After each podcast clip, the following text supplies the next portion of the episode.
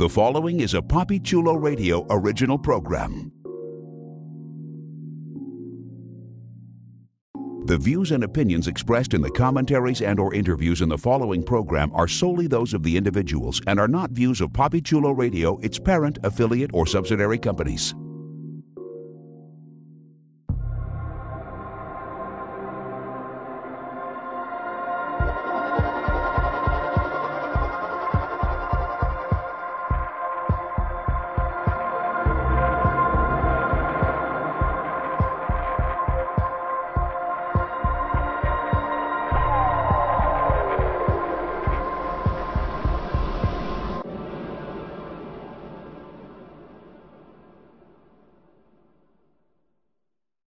Welcome to the Central City Citizen, a PapiChuloRadio.com original series. Papi Chulo Radio, pop culture on demand. Today is Thursday, February 23rd, 2023, and I'm your host, Professor Echs. During this podcast, we'll be having an in-depth discussion on the CW's The Flash. Please welcome my co-host, Dimitri Wejaysingher. What's happening, Central City? And Jeffrey Arauz. Welcome back, Central City and uh, Gotham City as well. Tangentially, sure. Let's jump into our discussion of season nine, episode three, which was, which was titled "Rogues of War" and aired on February twenty second, twenty twenty three. Here's the official synopsis of the episode. Barry and Iris start to put together the pieces of what's happening in Central City and believe they know what the new rogues are after. Team Flash works together and recruits some unlikely allies to help, but the plan does not go as Team Flash expects. Meanwhile, Allegra does her best to avoid having a conversation with Chester slightly shorter than last week, but still a lot of stuff there in that uh, plot synopsis. Anyway, we open with a heist at Corbin Taft Industries, uh, a name which means nothing to me. I'm so accustomed to them like throwing in Ted Kord or something that means something from DC Comics that when it just seems to be a totally chosen at random name, um, it really kind of throws me. Uh, Boomerang and Fiddler steal something as aided by Murmur, who pops up out of nowhere. Meanwhile, in Paris, Barry and Iris are taking a cooking class. They excel at their assignment thanks to using flash time, but are called away by an alert from Central City. Fairly standard way to open an episode, right? You get your cold open, then you cut to what our team is doing. Uh, Dimitri, what did you think about the surprise introduction of Murmur? And how do we feel about Iris improving her cooking skills? That creme brulee looked fantastic. Yeah, I mean, I guess um, because Barry's been such a Boy Scout, like I don't recall him ever doing anything like remotely cheating using his speed. So I feel like this is the first time we've seen him uh like sort of even though it's like this like goofy like, you know, throwaway moment, it's like the first time we've seen him like sort of use his speed to gain like a quote unquote unfair advantage, which I thought was interesting. Um, but by and large, it was just, you know, it was a cute scene. Um, I gonna be honest, I had forgotten all about Murmur. Um, no, we, none of us remember Murmur. Yeah, I, I've I've forgotten all these people. No, no, no. You can't have forgotten someone we didn't meet. I, I mean, like the, we don't know Murmur. I mean, I mean, like so Murmur we, we meet right? a lot of people in this episode who are who are throwbacks, and I'm just like, who? No, we've never met Murmur, right, Professor? I don't recall ever having seen her before, but let's face it, we're we're nine seasons in. There have been plenty of metas of the week, so I was thinking to myself, is this someone I don't remember? No, we've what? never met her. But we would have 100. Well, okay, there are many that we would forget. Let's be real. You're but right. we you know would what? remember a a a a meta human supervillain that communicates via sign language. Like that is memorable. Like we have never met Murmur, even though they made it seem like, oh yeah, I wrote an article about Murmur's killing spree just last year. Like this is another one of those situations where they're telling us stuff that happens like in the off season when the show is not on. Like when their life goes on and, and you know the camera fades to black and that kind of stuff. Like this is what happened. Like we were not privy to anything murmur. Okay. All right. I feel better now because I was just like, do I need to dig through past episodes? I mean, no. It it yeah. Um, but you know, uh, she was cool. I I thought I it was wish... going to end up being the guy because we see her in the promo. I thought it was going to be the guy, the creepy guy that does the contortion stuff. Oh yeah, with the with the with the red dreads. Um, yes, and the um, mask and everything. Like he's fantastic. But then it was Murmur, which I mean, you know. Yeah, yeah, yeah. Hopefully they they got um they got a, a deaf cast member to play the role. Um but uh yeah, uh I felt bad cuz I was like, "Who? Sure. Okay." Um but uh but you know, um I do think uh, of the villains, um, and I almost want to put that in quotes. Murmur had the best stage presence. I, I can't take Violin Lady seriously uh, at all. Is it the uh, Ronald McDonald hair? It's it's all of it. It's all of it. Um, and this is before she said the sentence, "See you in the mosh pits, hot stuff." Like that's an actual sentence that an actual human being would say. Um, but, they made uh, her, they made her just thirsty. For the record, thirsty. that's my standard pickup. I'm not saying it works well, but that is my standard pickup line. I like it. Fair they enough. made her thirsty in this episode. I, it was very strange. Yeah, it, and I don't mind a ship, but that was a that was that came out of nowhere. It really this this whole episode, and I think it starts at the beginning. I don't want to get too into the weeds too early, but this whole episode really did feel tonally confused. Like you're doing too much of mixing the funny with things that are supposed to be sinister and I can't take it seriously anymore. Um, I think early on the Flash was great at like, okay, this is a funny moment. This is a sinister moment, you know. Um, and you know allowing villains to really have that weight even though it's a cutesier show than like arrow. But i think that really fell apart with this episode. I mean it's fallen apart on this show for a while but with this episode it was especially bad. Well, continuing the theme of tonal confusion, at Star Labs, Chester tries to talk to Allegra, but she shuts him down because this is still the Arrowverse, which means we have to stretch these things out, even if it is the final season. Uh, Khione brings some plants into the facility and senses the awkwardness. Last week, I said I wasn't a fan of Khione, uh, this sort of simple Jack portrayal of the wisdom of an incident. I didn't mind it as much this week, but I was oh. thinking about something that uh, Jeff said last week, which was the idea that she's going to be a weather controller. This episode makes me think she's going to be more of like a, a Gaia-like nature goddess in the making, the way she was, you know, talking to the plants and apparently learning their names. Uh, Jeff, any thoughts on Khione or the uh, interminable Chester Allegra situation? Oh God. Okay, now that was not for Khione. Um, I'm glad that you're stepping on over to the dark side, Professor, and uh, embracing Khione in, in all of her earthly um, wonder. Uh, okay, Chester and Allegra. It's funny how I've read so many articles about this is the final season and we don't have 20 episodes. We only have, I guess it's 13 and we can't stretch things out and we couldn't grieve for Caitlin but yet we're stretching out this ship. They kissed. It was a good kiss. Let them talk and get over their bullshit because this is now exhausting. Like this is a ship that should have been a ship like a season and a half ago. Like it makes no sense that they're dragging this crap out when they clearly like each other. It's this is like beyond stupid. And unlike Dimitri, I actually did enjoy this episode. So even though I'm like bitching about this moment, it wasn't that it affected the my entire experience of the episode. But it's just it's so stupid. It makes no damn sense.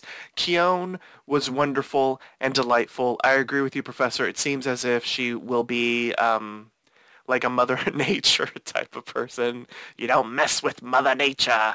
Uh, YouTube that uh, commercial, kids at home. it's kind of funny now if you if you look at it through uh, modern day sensibilities.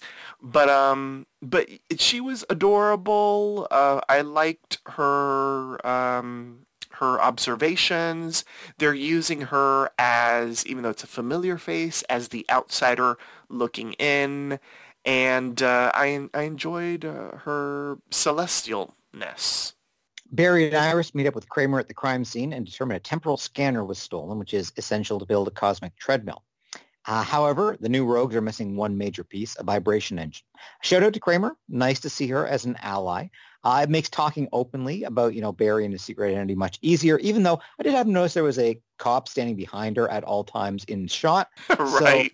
Oh, you might want to think twice about giving out too much information.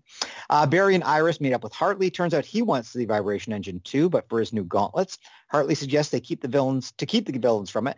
They have to steal it first, and suggests putting together a team of rogues to beat the bad guys to the punch. Okay, we have our major theme for the episode. Uh, I've always said I'm a fan of the rogues in the comics, and I like enlisting some of the old guard to fight the new whippersnappers. Uh, Dimitri, what did you think about the role Hartley's playing? Uh, I like the fact that he's vaguely antagonistic. He's not, you know, uh, completely friendly. He's, uh, you know, it's, he's sort of like the I'll help you, but I'll still be a dick about it, which felt to me, you know, I, I kind of like that. I found it a refreshing take on, you know, an ally who's, you know, still kind of a jerk about it. Yeah, um, I liked his ambiguity. Um, I think the, you know, the execution, the details sort of lose me a little bit um, you know, the whole sort of villains like the or the the the reformed rogues, I don't know. The the rogues on Barry's side um kind of working like, you know, kind of turning on him, but I thought the like the reason for turning on him was very flat, um was very sort of one dimensional like, "Oh, you don't trust us? Fine, we don't trust you." It's like it looked it sounded like something that would happen on like an elementary school playground.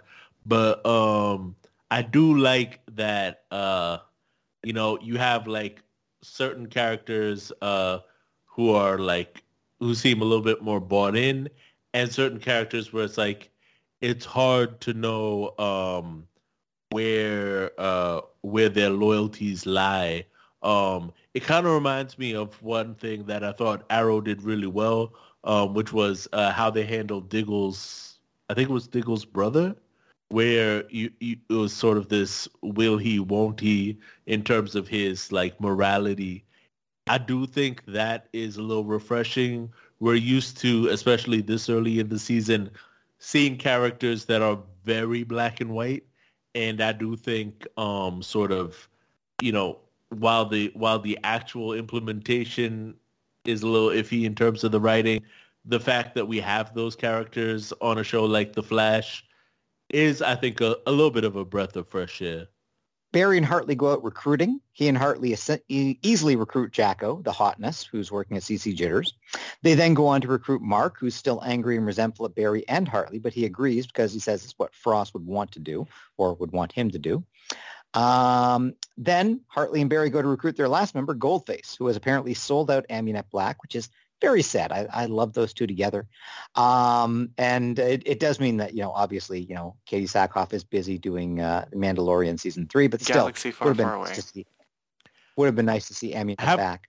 Professor, you say you liked them together. Yes. I'm curious. Have we actually ever seen them together? Yes. Yep yeah, we had a, a whole, you know, Pat you know, Benatar, where it was them. Yeah, but were they actually? Because I remember him talking a lot about his love of Amunet.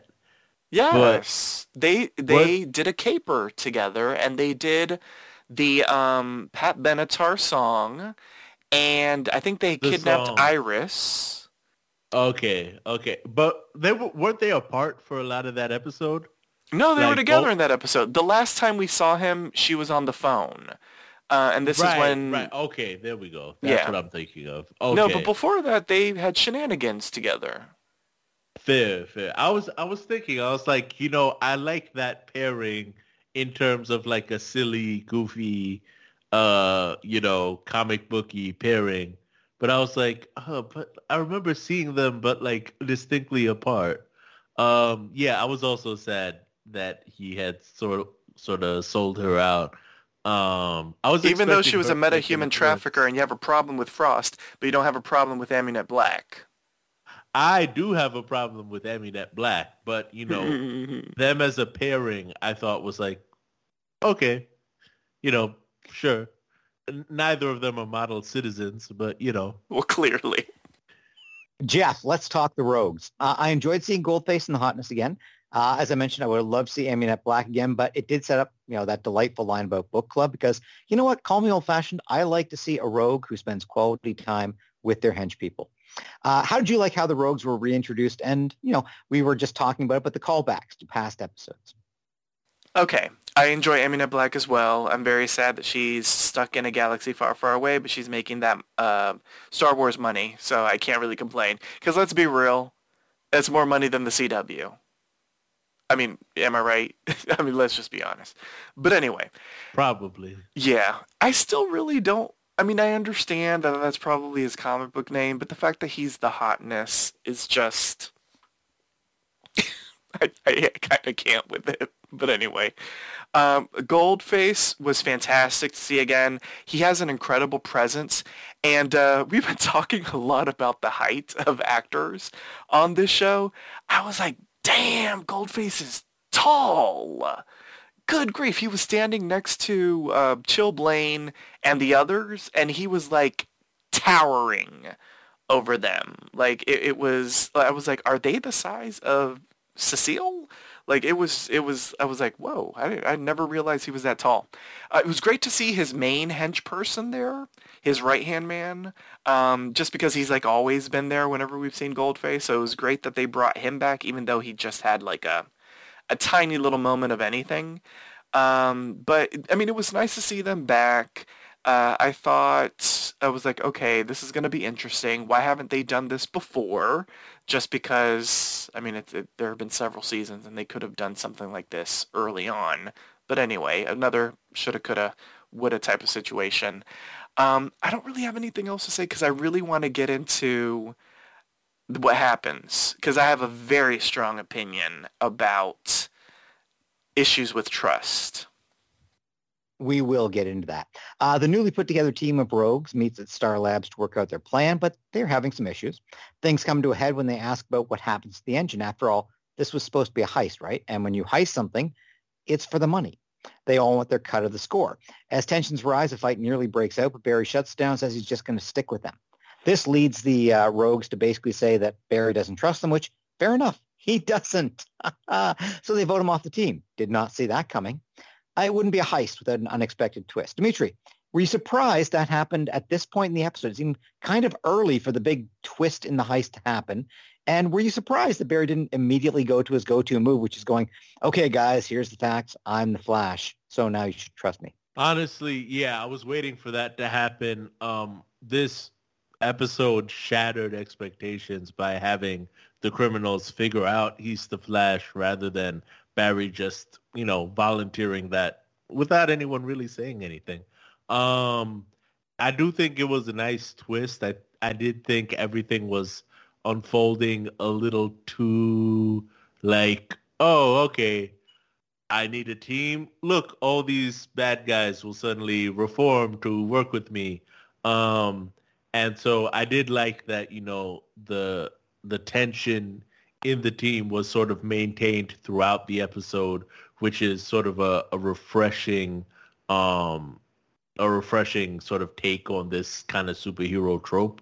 That being said, you know, if you remember the time that uh, Barry trusted Captain Cold and was then betrayed, it did seem strange that Barry, you know, wants to do essentially kind of a similar plan again and also like I mean I know out of universe like all these shows are canceled and the cast have probably moved on to other things, but Barry has you know super friends like call Black Lightning.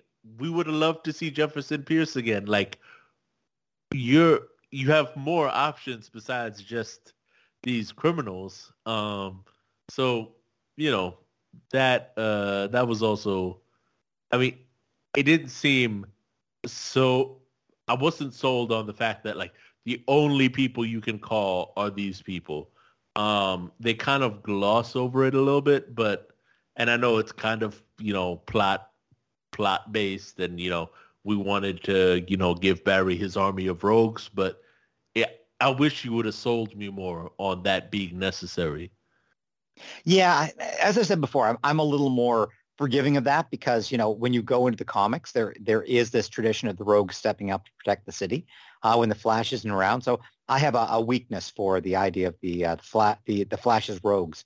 Um, you know, unlike Batman's rogues, the Flash's rogues sort of, you know, have that sense of that, you know, they're they're you know they're members of, of Central City, and uh, and they do protect the city on on multiple occasions. So I kind of like that, but you're right. It it it was sort of you know, oh my God, how are we going to do this? Oh, I don't know. Why don't you just call Supergirl? Uh, because you know she's part of this reality. Why don't you just have you know Dreamer come in or Brainiac come in or any of the other dozen or so characters uh, you know? Um, but you know within the context of, of the show, um, you know, it, it, didn't bother me as much. Um, and, and, you know, I did like, you know, getting a, a, revisiting of, of, you know, rogues that we haven't seen for a while. Fair enough. You want to give us like a little bit of a background in the comics of the rogues? Because I actually didn't know that. And maybe well, our was, listeners a, don't either.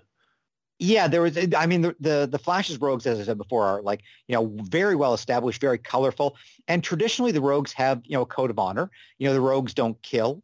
Um, and, um, you know, so, uh, you know, it, it's always, you know, sort of, you know, the, the Flash traditionally, and again, talking about Silver Age Flash here more than, uh, than contemporary Flash. Um, the rogues are sort of, you know, um, they're just in it for the money, uh, but they're not going to hurt anyone. And it's sort of like, you know, when they're caught by the Flash, it's sort of like, oh, well, fine, you got me. Um, so there's a, it's it's a very lighter, you know, as I say, it's it's very much a Silver Age sort of uh, approach to uh, to the rogues, which obviously has changed as you know everything becomes darker and grittier uh, in the contemporary sense. But there was a fairly famous one where you know Flash disappeared after you know one of the big crises or, or something like that, and uh, and the rogues basically you know became the the defenders of Central City. You know they banded together. You know Captain Cold or Citizen Cold as he was called at the time. Uh, you know and they were the ones who were protecting Central City from the uh, the alien threat that was uh, was threatening it. So I think there's a, a, a little echo of that in this of the uh, uh, of the rogues stepping up to uh, protect the city, even if you know they were doing it for less than noble reasons, as we'll see. Gotcha. So th- so they're kind of like traditionally usually a villain, but like a lighter villain that sometimes kind of like Catwoman, well, minus the you know romantic. Yeah, actually, you know what? Catwoman is is a, is a much better analogy than like when you think of of, of any of Batman's rogues, uh, Batman's rogues gallery, they're all basically psychopaths. Mm. Whereas uh, the Flash's rogues are, are just, you know, people who are in it for the money. Gotcha, gotcha. Iris and Chester. Well, actually, before we leave, because it's not going to make sense for me to mention it later on. For me, if I had a major bitch about this episode, it was the writing of that scene. And I get it. They had to do plot stuff so that later on there could be pay, uh, like a payoff in air quotes but the writing was so stupid, in my opinion.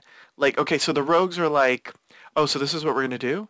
Okay, well, like, I want the doodad. Well, no, I want the doodad too. I want the doodad three. I want the doodad four. We're all gonna fight for the doodad.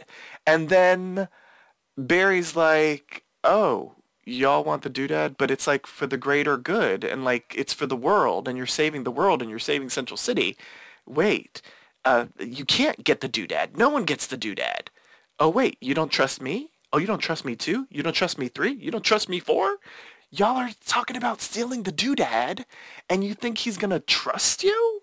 Like, it just seemed so ridiculous to me, because, like, clearly the four of them were being shifty and shady, and they wanted to steal the contraption for themselves. And so they got offended that Barry was thinking that he couldn't trust them when they were being untrustworthy. It just seemed ridiculous to me. And like Barry Allen is very self-righteous. We have spoken about him in the past in regards to how you know, he is holier than thou and he judges people and he's more than likely in the wrong when he acts that way, but he was fully in the right this time around.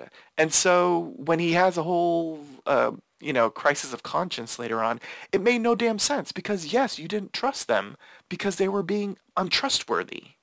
Well, yeah, but they're criminals. You can't expect them to suddenly put that aside unless they realize they're doing that, you know. And again, you know, once Barry sort of reveals that he is the Flash, spoiler alert, um, you know, and explains that he's doing this to, you know, to protect the timeline, that means a lot more because what Barry had said was that, you know, he was basically just in there as an undercover CSI as if that's a thing. Um, He's you know, the chemist. And, and they should trust the chemist. Yes, and again, that was a nice callback because that yeah. was a, a, fun episode. Um, but no, I, I actually I kind of accepted that the fact that you know you have the uh, the rogues would naturally react as well. No, we're doing this because we're going to steal something and we're going to get some money out of this, right? Because I'm a rogue. That's what I do. What was weird about it was that two out of the four, well, technically three, as we'll see in a moment, uh, knew who Barry actually was. So it was like this weird, uh, you know, vibe going on that you know, uh, you know, Hartley and uh, and Mark both un- both knew exactly who Barry was, and were sort of like staring at him, just tempting him to, okay, go ahead, reveal yourself, reveal yourself, um, and he didn't. Which again, as as uh, as we said, you know, some, seemed a little odd because that has been Barry's go-to move for nine seasons. Um, but we will revisit uh, that uh, because obviously, uh, you know, uh, that has to be resolved uh, for the uh, the heist to take place. Meanwhile, Iris and Chester are figuring out the tech the bad rogues are using was all made by the same person, but they can't figure out the connection. Iris is stressed out. She thinks there's no time for her to accomplish anything. She's looking for that one big story because once she has children, she figures there won't be time for her to do that. she feels like she needs to break that one big story. Uh, Iris convinces Barry to trust the rogues, and he races off. Meanwhile, Chester figures out the connection between the bad rogues. Their weapons are all prototypes from Wayne Enterprises, uh, which would have been a, such a huge reveal if it weren't for what I said last week. If only we hadn't known who was behind the black, the Red Death. Mm-hmm. But I've always been a fan of embedding the show in the larger Arrowverse. So, uh, Jeff, let's talk about Iris, but also Barry and Iris. Um, what did you think about Iris's arc? Her sense that uh, you know, uh, the sense that you know her you know, she, she's going to become a parent. You know, her she feels that her life is going to come to an end, or at least change very significantly. But also, we're getting a lot more West Allen this season than in the past couple of years. And how are you liking it? Loving the West Allen goodness. It's fantastic. They are the um, I forget what they call themselves. The you know the um, I don't remember now what the phrase is, but they're like the the it couple in the Arrowverse. Uh, that's that's what the fans call them, and uh, so it's wonderful to see them together, fighting good fight, and uh, you know making the difficult decisions or the right decisions in regards to what needs to happen in their lives. What was fascinating about Iris' story for me in this episode is that her story was very real. It's very real world. You know, she's a young woman who is going to be venturing into motherhood and she's questioning if she's going to still have time, if she only had time to do stuff. Uh, you know, she's got to get those uh, Pulitzer Prizes. You know what I'm saying? Like, they don't grow on trees, but apparently they do in the Arrowverse. And she knows she's going to get two, so she feels like she needs to break the big story and all that kind of stuff. And I understand it. It's a very real like real world on the ground, feet on the ground storyline. The only thing that makes me go like, hmm, about it is the fact that she knows what happens in the future. You know what I'm saying? Like it, maybe she doesn't know as much as Barry knows because clearly he's been studying it to create a scrapbook about it and that kind of thing. But she knows things happen in the future.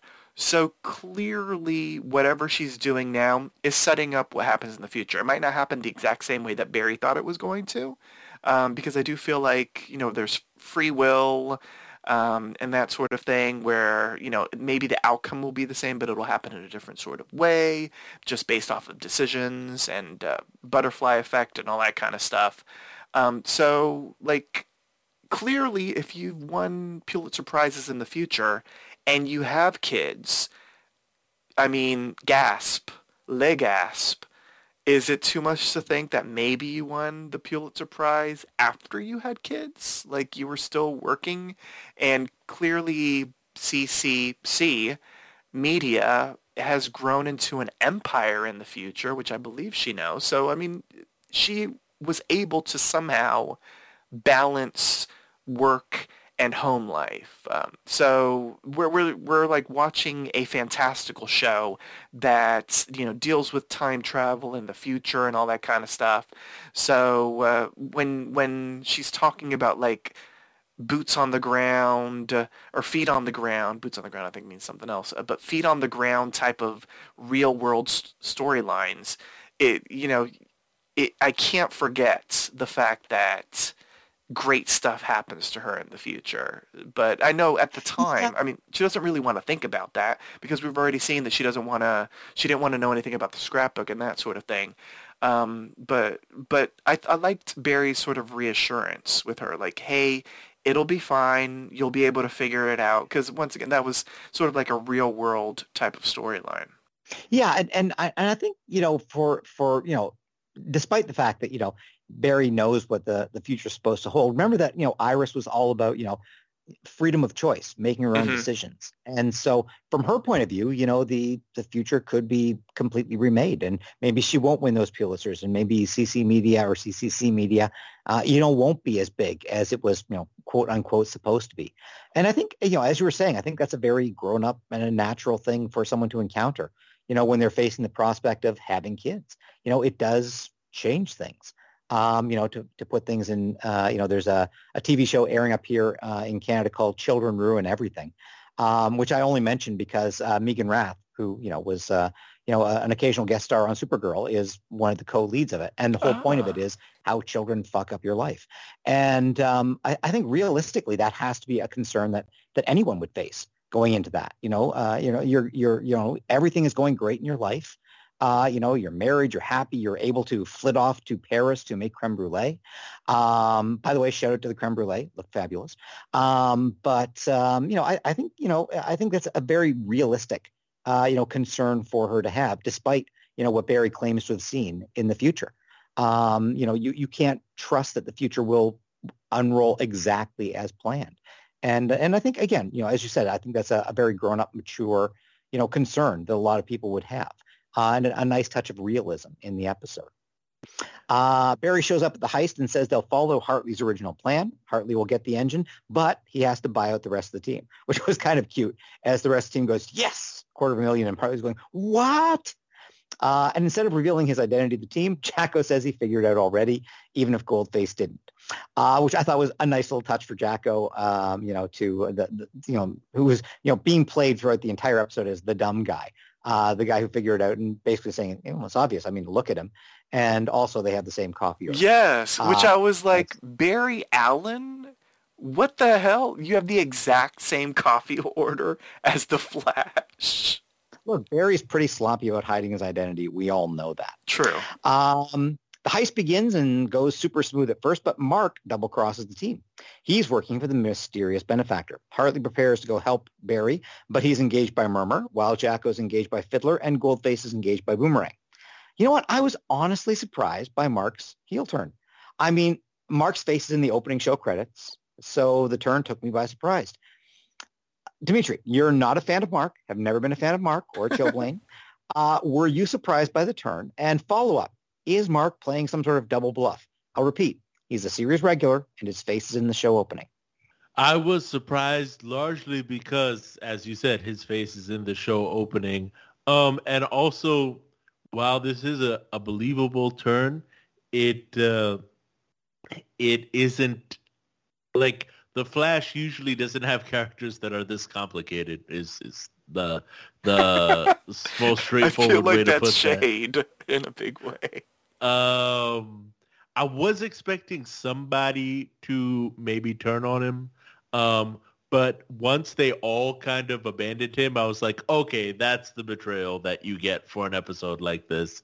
Um, and I wasn't expecting it anymore. So when there was, you know, the the secondary betrayal, um, I with with Chillblaine, I was I was taken by surprise largely because one, you know, you expect the guy who's like, this is what my dead girlfriend of two minutes would have wanted to be the least likely to to betray them, um, because it, it just seems like a like a stronger calling. Like you would expect like people who are motivated purely by money uh, or you know some sort of like uh, you know less less emotional attachment to um to turn on Barry. So I was I was expecting Goldface to uh, to betray him.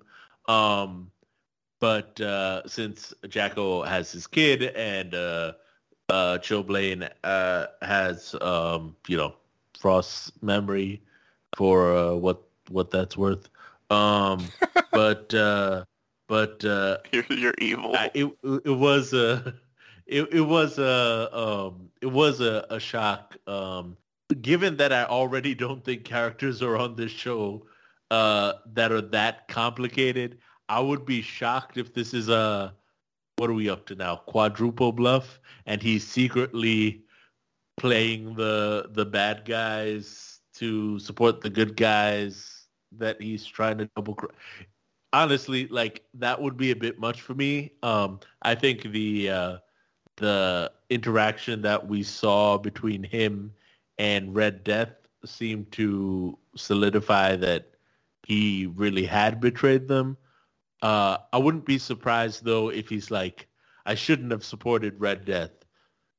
That wig is horrifying, and you know I shouldn't betray Frost's friends because we dated for 20 minutes. So I'm gonna, you know, switch sides again and come back to Team Flash. I think that's the more likely outcome.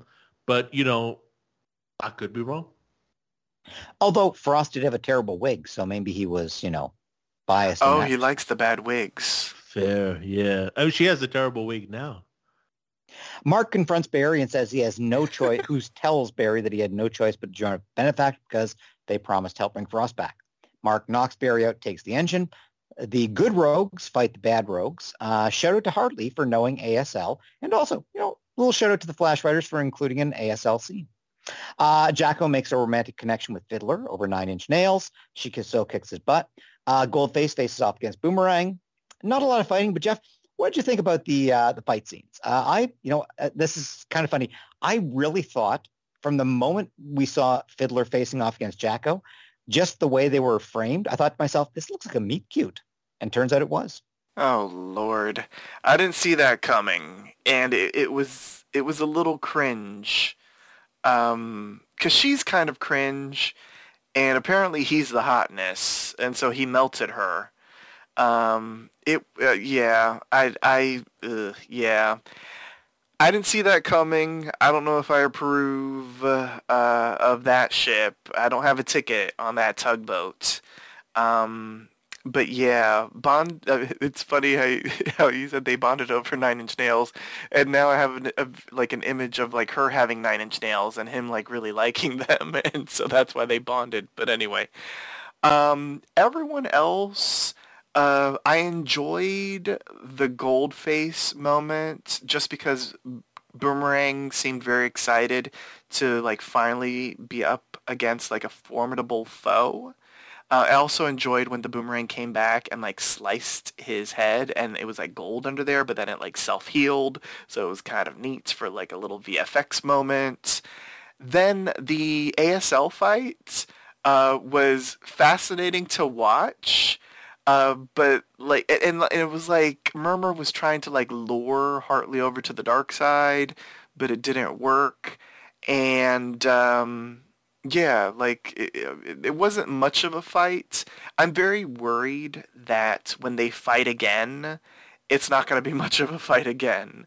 So I hope that uh, the uh, good rogues end up like beefing up their fight training because uh, yeah they didn't do so well this time around and i get why we have the good rogues and the bad rogues so that you know we have kind of like a what's this episode called? Uh, Rogues of War. So we have a Rogue War at a certain point, you know, because there's, you know, the boss, the bad one, uh, Red Death, and we have the good one uh, with the Flash, and then you have their their rogues to fight each other while the the big guns end up fighting. So I, I get the visual.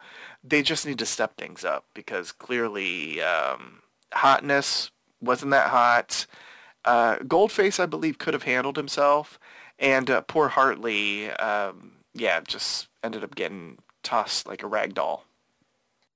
Well, it's interesting you you mentioned that that you know sort of setting up you know the the next fight because it felt to me like the classic superhero trope with good guys getting beaten the first time, but then they'll come back for the bigger, better fight later when they win. So count that as my second surprise of the episode because there is that final confrontation where they line up against each other. But the heroes, instead of the fight breaking out that you were expecting, the big CG laden where the heroes turn the tide, and, and this time they win, possibly by the classic superhero trope of switching partners and you know fighting different people. Um, instead, this time they're all taken down by the mysterious speedster Red Death. Um, now, Barry's a speedster himself. He shouldn't have spent so much time posing. They spent a lot of time lining up and posing before Red Death actually showed up to take them down. But anyway, yeah. this isn't quite our first introduction to Red Death, but it's the first time we really see them in action. Uh, as I mentioned, uh, I was surprised by the sudden appearance, and and you know I thought they seemed quite menacing. Dimitri, what did you think about our uh, our introduction to Red Death in action?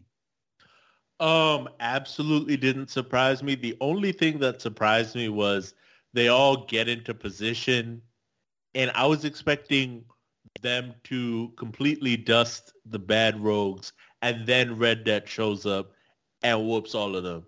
Like the fact that Red Death just was like, I'm I'm not even gonna trust my guys. Like let me handle this myself was it, it felt a little anticlimactic. I think especially given that they all spent so much time posing as if it it's almost like the Arrowverse pose. Like everyone takes like this exaggerated fighting position on one side. Everyone takes the same position on the other side.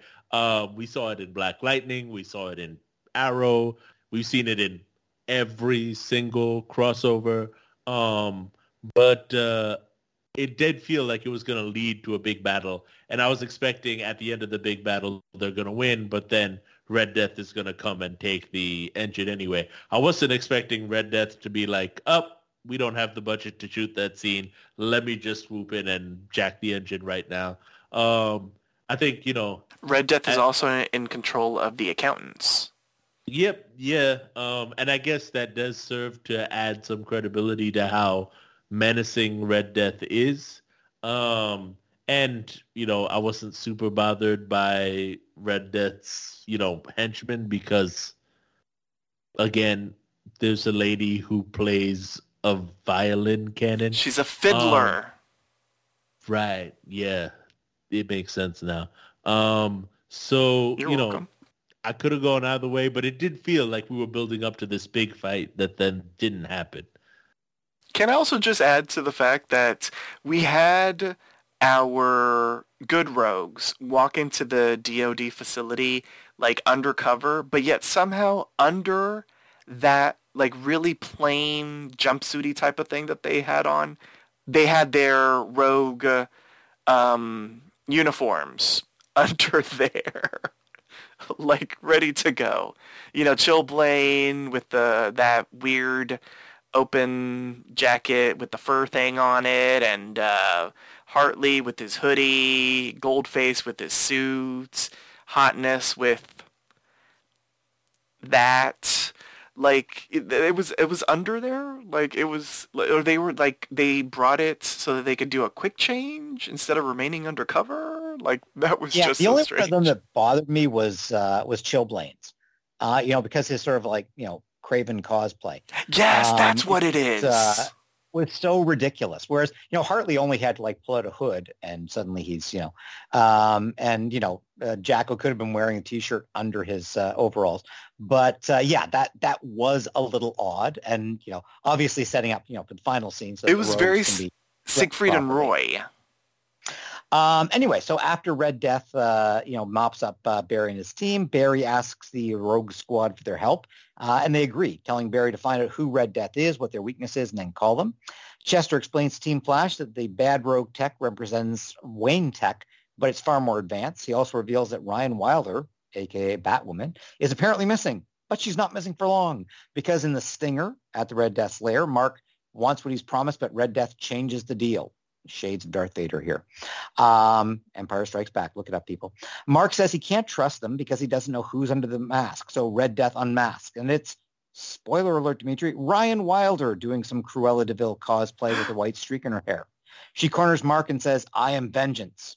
Uh, what did you think about the reveal that really wasn't much of a reveal? So again, apologies for last week, Dimitri. I honestly, I kind of hoped Javicia was going to say, I am vengeance. I am the knight. I am Batman. a little shout out to Batman, the animated series, and R.I.P. Kevin Conroy. But even I have to admit that would be a step too far. So I'll open this up to both of you. I'll start with Jeff. Uh, what did you think of the reveal of Javicia? We knew who it was going to be, but we didn't know about the Cruella de Vil streak in her hair.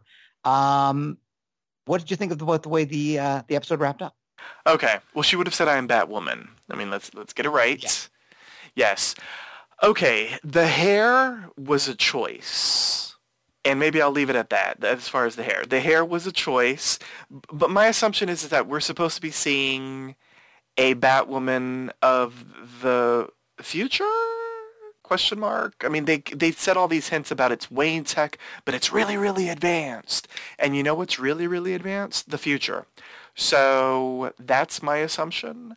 Um, okay to rewind a little bit the luke fox shout out was amazing seeing him via like Skype would have been really nice just because we enjoyed Luke on uh, Batwoman. So that would have been a nice little, you know, like 10 seconds to, to caught up with the previous character or a previously seen character on a different show. Uh, but at least the shout out was very nice. Um, clearly, when we saw the um, cracked bat light up symbol on uh, Red Death, like close up many times and like right in Barry's face, like, hello. Um, you need to start getting your the wheels turning in your brain. Like, come on, figure it out. Um, so the line of that she went missing a couple weeks ago while doing a patrol thing, that was interesting. And I will say this, Javicia Leslie was incredibly convincing as a sort of psychopathic Batwoman, you know, I want revenge, and you know, she sold it for me. Is basically what I'm saying with just that one line. Uh, I am vengeance. Like that was really, really good. My concern with this storyline is just this: we have been with. That sounds strange. We have known Ryan Wilder for a moment, right? Like we know her as a character. We know her set of values. She's a hero. Like she is the epitome of a hero in Gotham City. Yes, she did have a couple little moments when she wanted uh, vengeance on, on Alice. I'm, I'm, I'm going to forgive and forget that for this. I just can't see how the Ryan Wilder that we knew became this person. Um, because I'm assuming she's playing Ryan Wilder at an older age. Not to say that you can't have gray in your hair. I mean, you can get it in your 30s. Um, but because, you know, that the questionable wig um, had a lot of white, I'm assuming she's supposed to be an older Ryan Wilder that saw some shit. And that is what has changed her and that sort of thing. I... Uh, but wait, just before I just let me finish this. I, I, just in my mind I just can't imagine it. You know, based off of everything that we know about Ryan Wilder, I can't see her become this person, this older Ryan Wilder that has gone batshit crazy. Uh, uh batshit crazy. She's Batwoman. But um, so I hope that there is a good story as to why this is happening. There's a part of me that somehow, uh, and I'm so scared to even say this aloud there's a part of me that's very worried that this is this is a machination of that man, and this is going to be how this man returns. And by that man, I mean the Reverse Flash. So um, yeah, so I just hope that we get a good explanation as to how she became this person, because I just can't see the Ryan Wilder that we know fighting against another superhero. Anyway, Jeff, did you watch the next episode preview? I did, but I, I'm not I'm trying not to get into that because I don't know if the professor has seen it. I didn't see it, so no one say anything about it. Okay, well in that case, um, all right, let's just move on.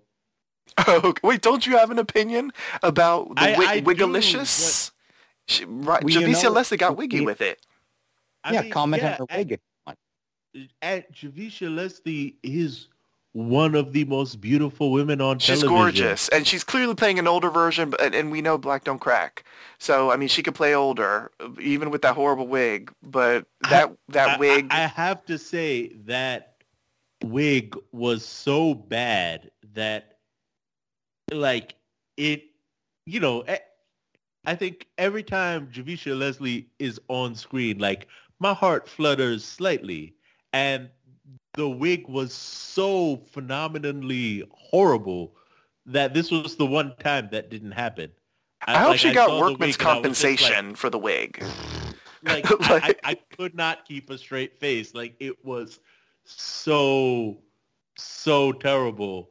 And, and you know, I I have my thoughts as to why Ryan Wilder is now a villain. Do we think it's because she's dead, right? Sophie's don't dead. Know how to discuss this without the without getting into the next episode preview? You can, because there's nothing in the preview that alludes to what I just said. I think Sophie's dead. She blames the Flash, and that is what led her to down this path. And, and in my opinion, somehow that stupid motherfucker is going to be involved in this, the fucking Reverse Flash and he he might have convinced her to whatever whatever and that's because um, what's good what okay so what's okay this is what she's gonna do i'm gonna blow all y'all's mind. So she's trying to go back in time so that sophie doesn't die and that's going to cause a flashpoint situation and somehow the reverse flash will be coming back because of this freaking flashpoint situation and that's how he's going to end up being the big bad for like the final two episodes of uh, the season slash series and then finally barry's going to somehow hoodwink the reverse flash and iris is going to shotgun him in the face and that's how he's dead forever you're welcome. I don't know about Iris killing him. But... Iris kills everybody. So yes, she will be the one to kill him.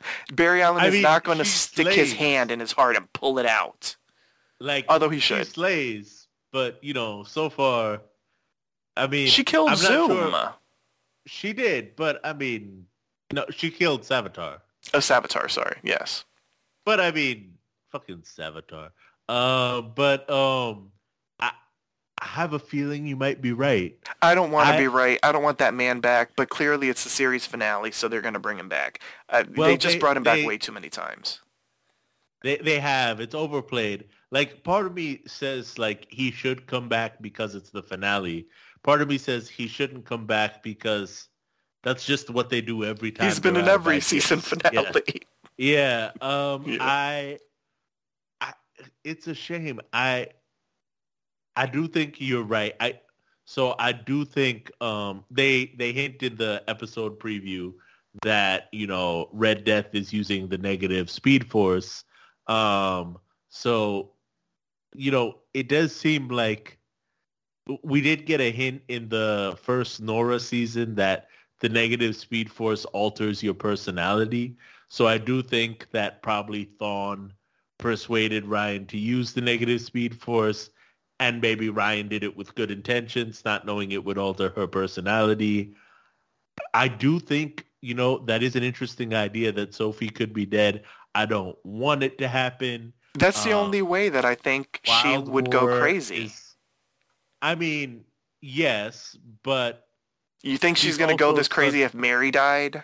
I mean, I no mean, offense to Mary, she's wonderful. I would, she's a precious but, cinnamon uh, roll that should be protected at all costs. But she's not going to go that crazy if Mary died. It is Sophie. Well, so Sophie's the, the dead. Thing, she blames the, the Flash. The only thing that holds me back from that is I feel like if Sophie had died, Luke would have mentioned that on the phone. No, no, no, no, no, no. I think Ryan Wilder was somehow kidnapped. Oh, maybe by the Reverse Flash. Somehow sent to the future. Sophie's dead, and then she. That's when she um, goes batshit.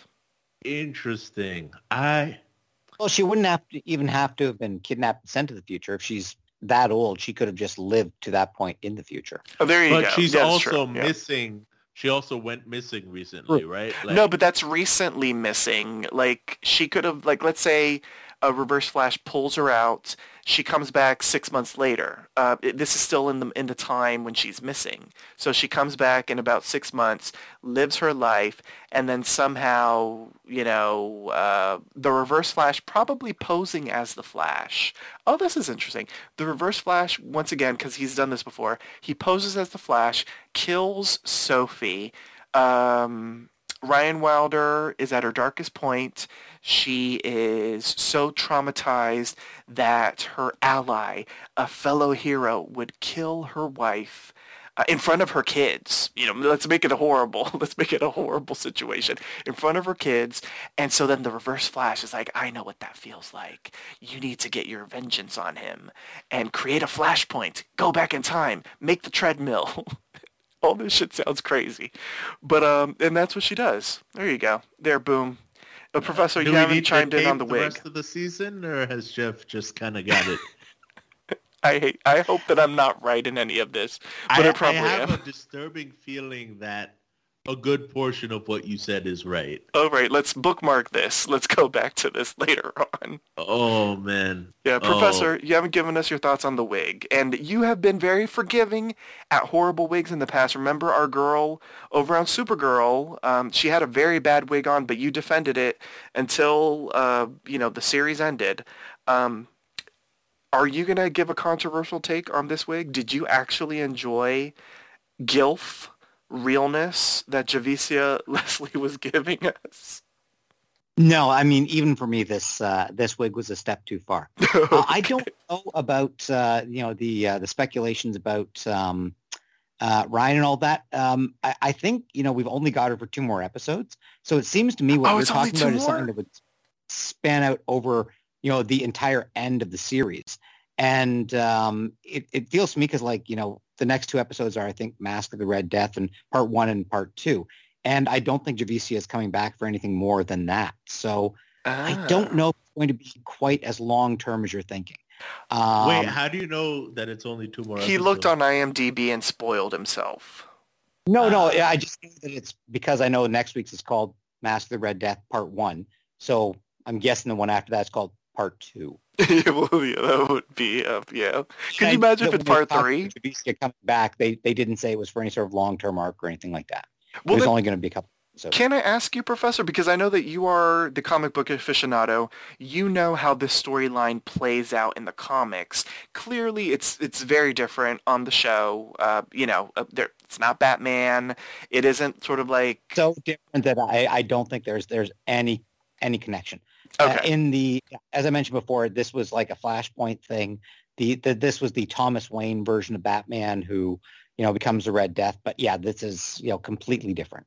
Okay, so then give me your crackpot, crackhead theory on how Ryan Wilder, our Ryan Wilder, our wonderful, you know, fantastic, redonkulously heroic Ryan Wilder from Batwoman, the wonderful show that we enjoyed the final two seasons, not whatever it was in the year one, how does she go from being that bastion of hope in Gotham City to this ridiculously wiggy woman? Um, I think it's got to be more than just uh, the death of Sophie, although I think that could certainly play a role. I think we're going to find out she's from a very dystopian future where like things are really, really, really bad and uh, you know, uh, you know, presumably she's blaming the Flash for that. Um, uh, and again, you know, it almost has to be that she's blaming the Flash because why would she come to Central City? You know, why wouldn't she just try to put these pieces together and then use them in Gotham? If if all she's trying to do is create her own Flashpoint of going back in the past and you know undoing the past, why is she bothering to torment the Flash? Um, so I think there has to be some sort of payoff in that. I don't think it's Reverse Flash. Um, it just seems like that's a little too on the nose. And I think honestly, if you were going to have a reverse flash reveal, they would save it for later in the season. Um, I, you know, we'll only be four or five episodes into it. Um, you know, over the next two episodes. So, I mean, if they were revealing that as the the big surprise for the end of it, um, uh, I just I don't see that happening for whatever reason. Um, but yeah, I think she's like you know Batwoman of a dystopian future, and you know um, has decided to go back and fix things. Um, that would make sense. But uh, yeah, as to you know what those motivations are, as I say, I, I didn't see the uh, preview for next week, so I don't want to uh, to speculate too much. But I, I, think we will have to get some some explanation of uh, of how how how exactly uh, Ryan Wilder broke so bad. Uh, so before we move on to the MVP section, was there anything else anyone wanted to mention? An Easter egg, a great moment, or a moment of cringe? That wig was atrocious. I know Ritter mentioned it, but you know, I feel like it needed to be said again. Okay, it's time for the MVP section. State which character impressed you throughout the episode and why. Once a character's been chosen, they cannot be selected again, so choose wisely. Uh, I don't remember who I chose first last time, so I'm just going to go with Jeff. Jeff, state which character impressed you throughout the episode and why. Yay. A Goldface. Fantastic. From beginning to end. Uh, incredibly entertaining, charming as always, uh, just spectacular. And once again, I noticed his height in this episode. It was just really blatantly obvious that he's ridiculously tall. But, um, but yeah, he was just fantastic from beginning to end. Just incredibly enjoyable. A rogue that I do not mind seeing again and again because he's always just so much fun. So yes, for me, 100% Goldface. Although a little sad about the breakup and that he turned on the the wonderful um, metahuman trafficker, Amunet Black. Uh, but uh, yes, he was a joy. Fingers crossed that we'll get that long-awaited Goldface Cecile Horton uh, team up. Although yes. thing in a very wide shot in order to get them both in frame. Dimitri, who is your MVP and why? I hated the the meet cute, but Jacko was weirdly entertaining this whole episode.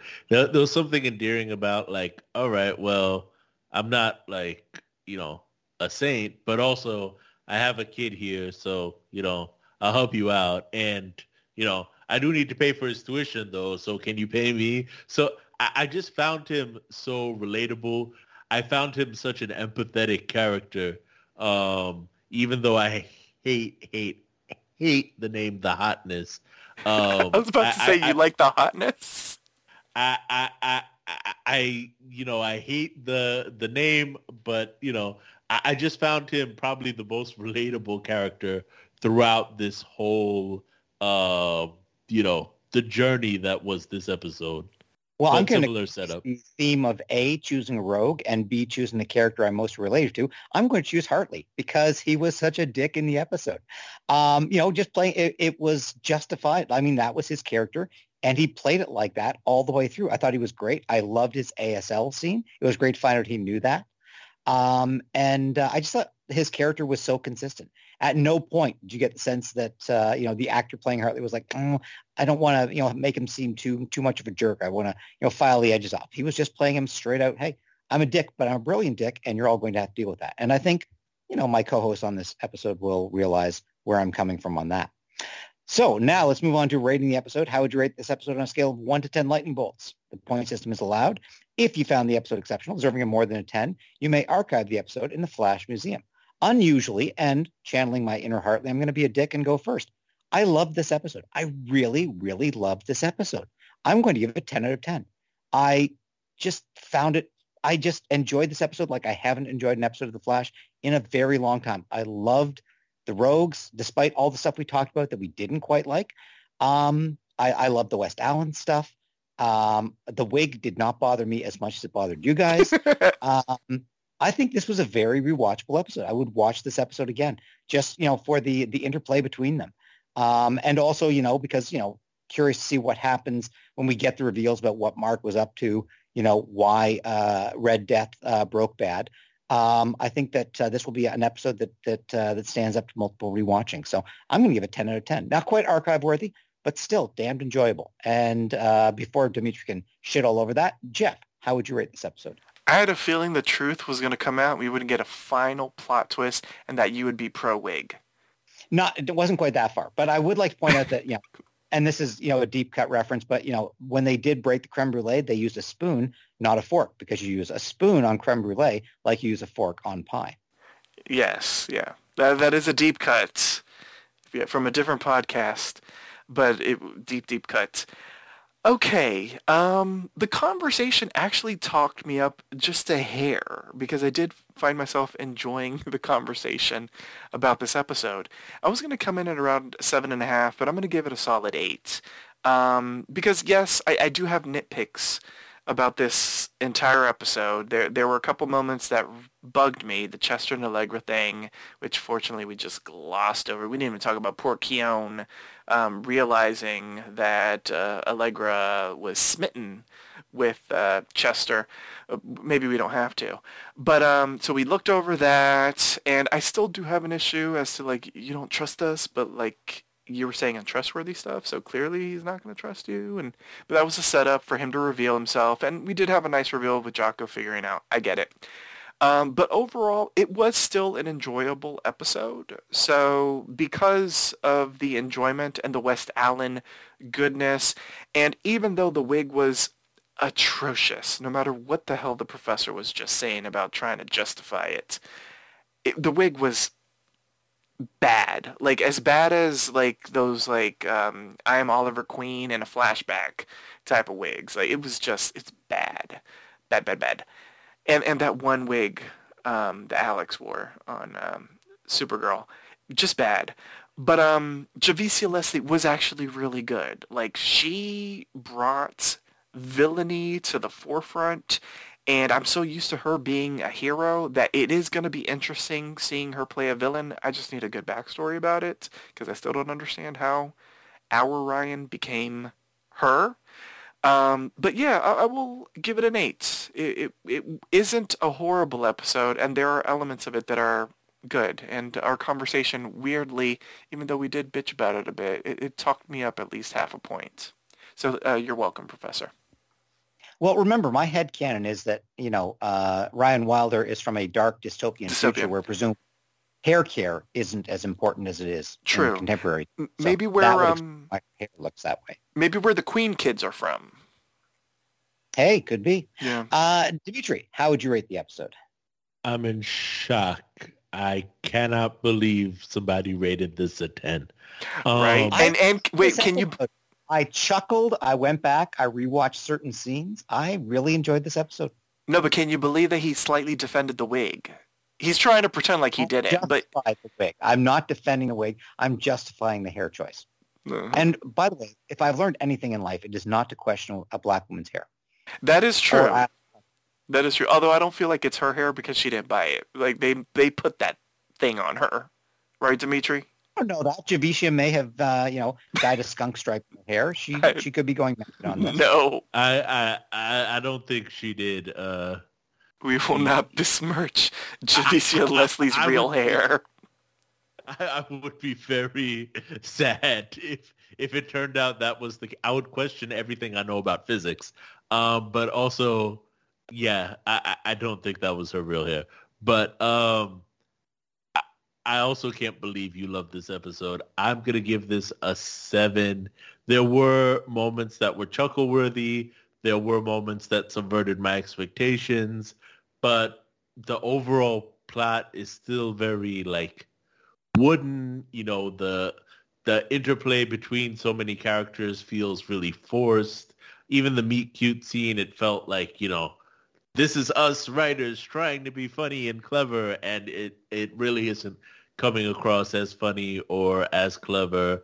Um, yeah, uh, it just even even the conversation between Barry and Iris like didn't really make sense to me.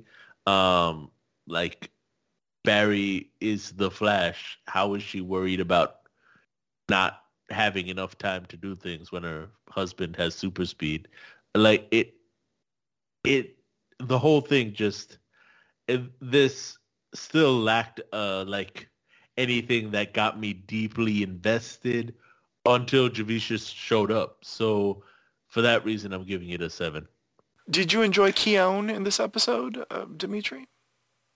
Oddly enough, Khione was a contender for MVP. Oh, I, what?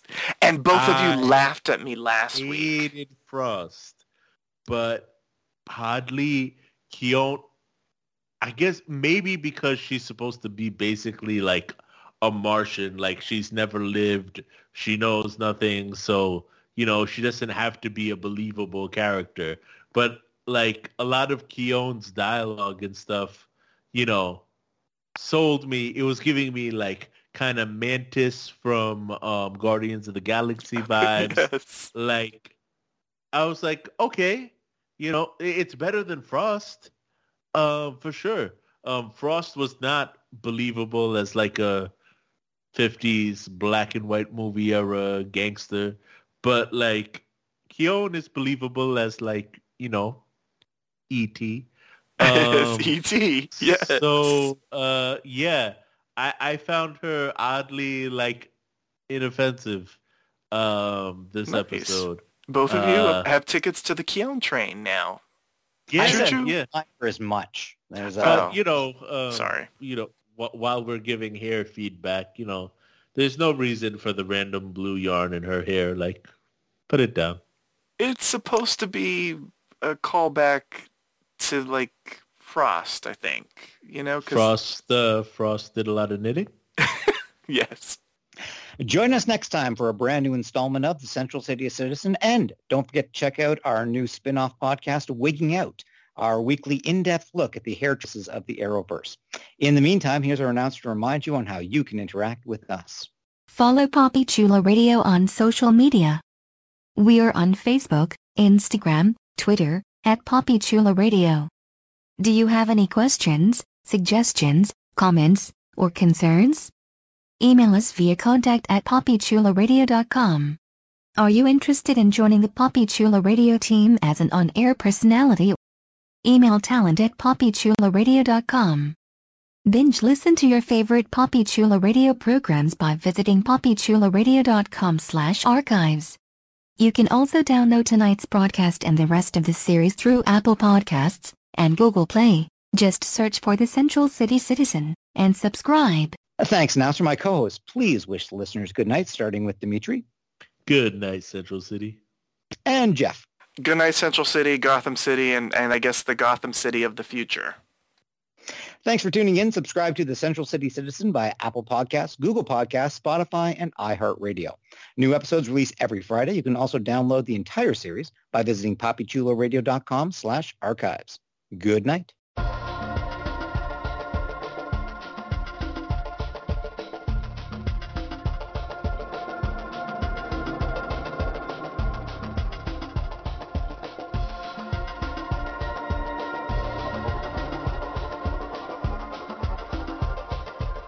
In the meantime, here's our announcer to remind you on how you can interact with us. Thanks, announcer. Professor, can I tell you when your pooch, you said, uh, here's our announcer, and then your pooch goes, and then you said, thanks, announcer. Uh, the timing of it was uh, was inauspicious. It was magical. That, that was that was more perfect comedic timing than has been displayed in the last five seasons of The Flash. I wasn't sure whether it would be picked up because the dog is upstairs uh, and I'm downstairs, but uh, apparently